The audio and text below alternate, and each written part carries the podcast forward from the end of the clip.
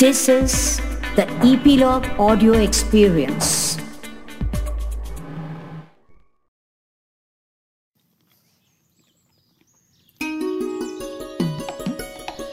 काना को अपने बचपन में ही इतने बड़े बड़े राक्षसों से सामना करना पड़ गया।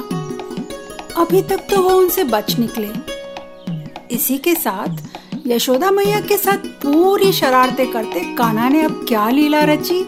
सुनते हैं काना की मस्ती भरी कहानियों में तृणावर्त का उद्धार। तृणावर्त कौन था? तृणावर्त राक्षस कंस का निजी सेवक, यानी कि पर्सनल सेक्रेटरी था।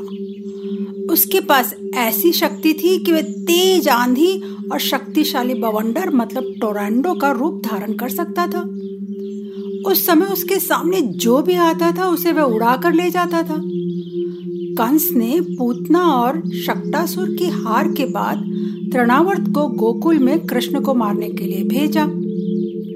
तृणावर्त ने घमंड में सोचा, मेरी शक्ति, मेरी ताकत, उसके साथ मेरे लिए तो वासुदेव पुत्र को मारना बाएँ हाथ का खेल है। और वह कृष्ण को मारने के लिए गोकुल पहुँचा। यहाँ गोकुल में यशोदा माँ लाला को गोद में सुलाकर दूध पिला रही थी। उसको प्यार से निहार रही थी। लाला के छोटे छोटे हाथों के साथ, उसके केशों के साथ यशोदा माँ खेल रही थी। उनकी मोहनी छवि को देखकर गुनगुना रही थी। इस बात से बेखबर कि उनके आसपास तृणावत राक्षस घूम रहा है। लेकिन लाला को तो एहसास हो गया था कि तृणावर्त राक्षस वहीं आसपास घूम रहा है। उन्हें लग गया कि वे बवंडर के रूप में आकर शायद मैया की गोद से ही उनको अपने साथ उड़ा ले जाने का सोच रहा है। लाला ने सोचा, कहीं ऐसा न हो, मेरे साथ वो मैया को भी तूफ़ान में ले उड़े। फिर तो मैया को चोट लग सकती है। ऐसा विचार आते ही लाला ने मैया की गोद में लेटे लेटे ही अपना वज़न बढ़ाना शुरू कर दिया। मैया को अचानक लगा लाला बहुत भारी हो रहा है। उन्होंने सोचा, मेरा लाल तो फूलों जैसा हल्का है, इतना नाजुक और छोटा सा है, फिर अभी इतना भारी क्यों लग रहा है कि मैं उसे गोद में भी उठा नहीं पा रही हूँ? हैरान होकर उन्होंने कान्हा को अपनी गोद से उतारकर ज़मीन पर अपने पास बैठा दिया और फिर लाला को खेलते देख उसे वहीं छोड़ मैया घर के कामों में लग गई। तभी अचानक गोकुल में चारों ओर आंधी और बवंडर के रूप में तेज हवाएँ चलने लगी। गोकुल के ब्रज गाँव की मिट्टी मतलब ब्रज रज ने पूरे गोकुल को एक मिट्टी के बादल में ठक दिया। सारा गोकुल दो घड़ी में मिट्टी और धुएँ से ढक गया। लोगों को कुछ भी दिखाई नहीं दे रहा था। चारों ओर अंधेरा छा गया।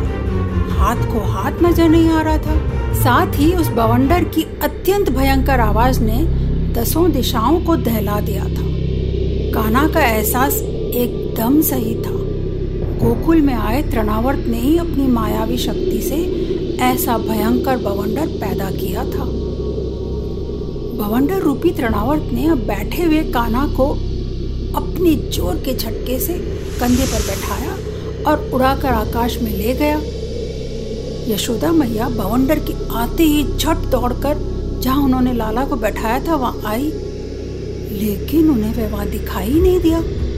उस समय त्रनावर्त ने बवंडर के रूप में इतनी बालू उड़ा रखी थी कि सभी लोग अत्यंत बौखला गए उन्हें कुछ भी दिखाई नहीं दे रहा था। उस समय ज़ोर की आंधी और धूल की वर्षा में अपने लाला को ना पाकर यशोदा मैया भी घबरा गई। वे एकदम दुखी हो रो पड़ी और पृथ्वी पर गिर पड़ी। बवंडर रूपी तृणावर जब कान्हा को लेकर ऊपर उड़ गया, तब नीचे बवंडर थोड़ा शांत हो गया। जब धूल की आंधी का ज़ोर कम हो गया, तब यशोदा मैया का रोना सुनकर गोपियाँ वहाँ दौड़ी चली आई। काना को ना पाकर और यशोदा मैया को रोता देख उनके मन में भी चिंता हुई। गोपियों की आँखों से भी आँसू की धारा बहने लगी।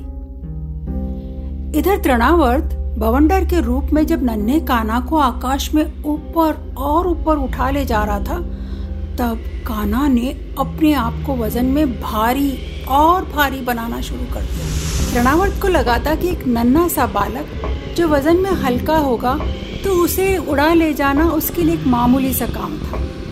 लेकिन काना के भारी होते हुए वज़न को वह संभाल ही नहीं पा रहा था।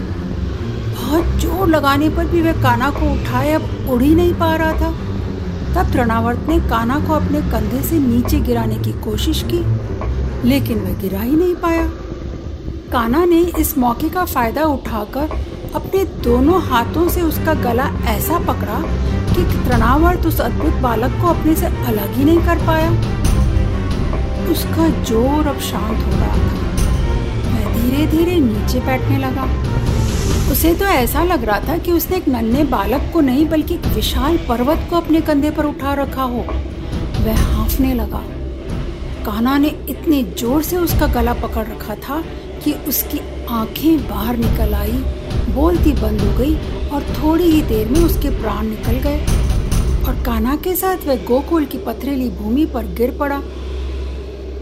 निराश होकर रोती हुई गोपियों ने जब देखा एक विकराल राक्षस आसमान से नीचे की ओर आ रहा है और वह चट्टान पर गिर पड़ा और गिरते ही उसका एक एक अंग चकनाचूर हो गया।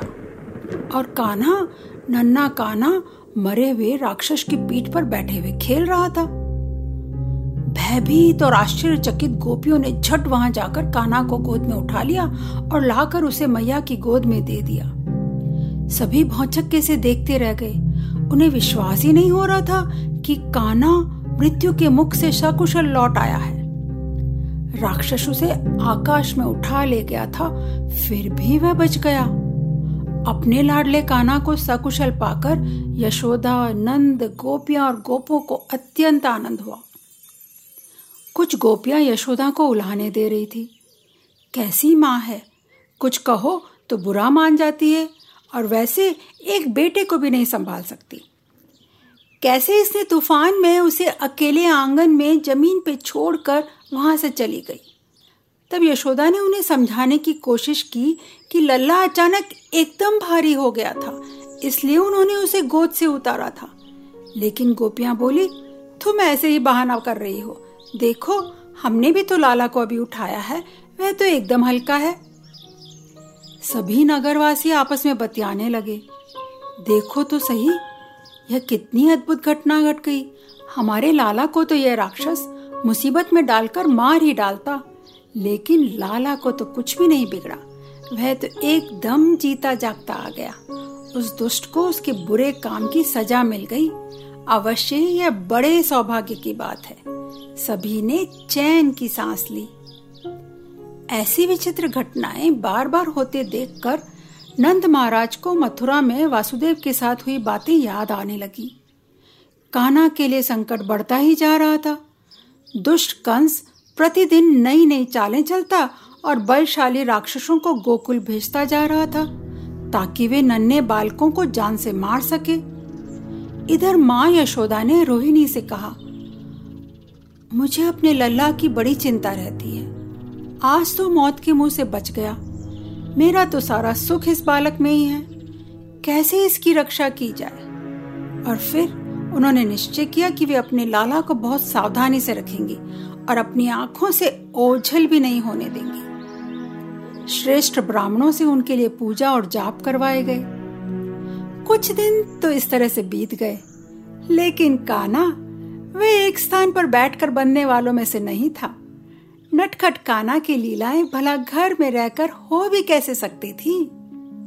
काना की मस्ती भरी कहानियों में हम हर बार काना की एक नई लीला सुनते हैं। कैसे भोले भाले काना अपने से बड़े असुरों को बड़ी आसानी से बिना डरे खत्म करते जा रहे हैं।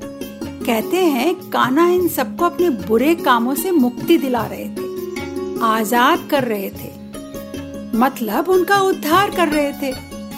तो जब हम कहते हैं काना ने उनको मार डाला मतलब उनकी गंदी आदतों और कामों से उन्हें मुक्ति मिल गई। काना की मस्ती भरी कहानियों की अगली कड़ी में काना की एक और लीला सुनने के लिए तैयार रहिए। ईपीलॉग मीडिया वेबसाइट या अपने फेवरेट पॉडकास्ट स्टेशन पर।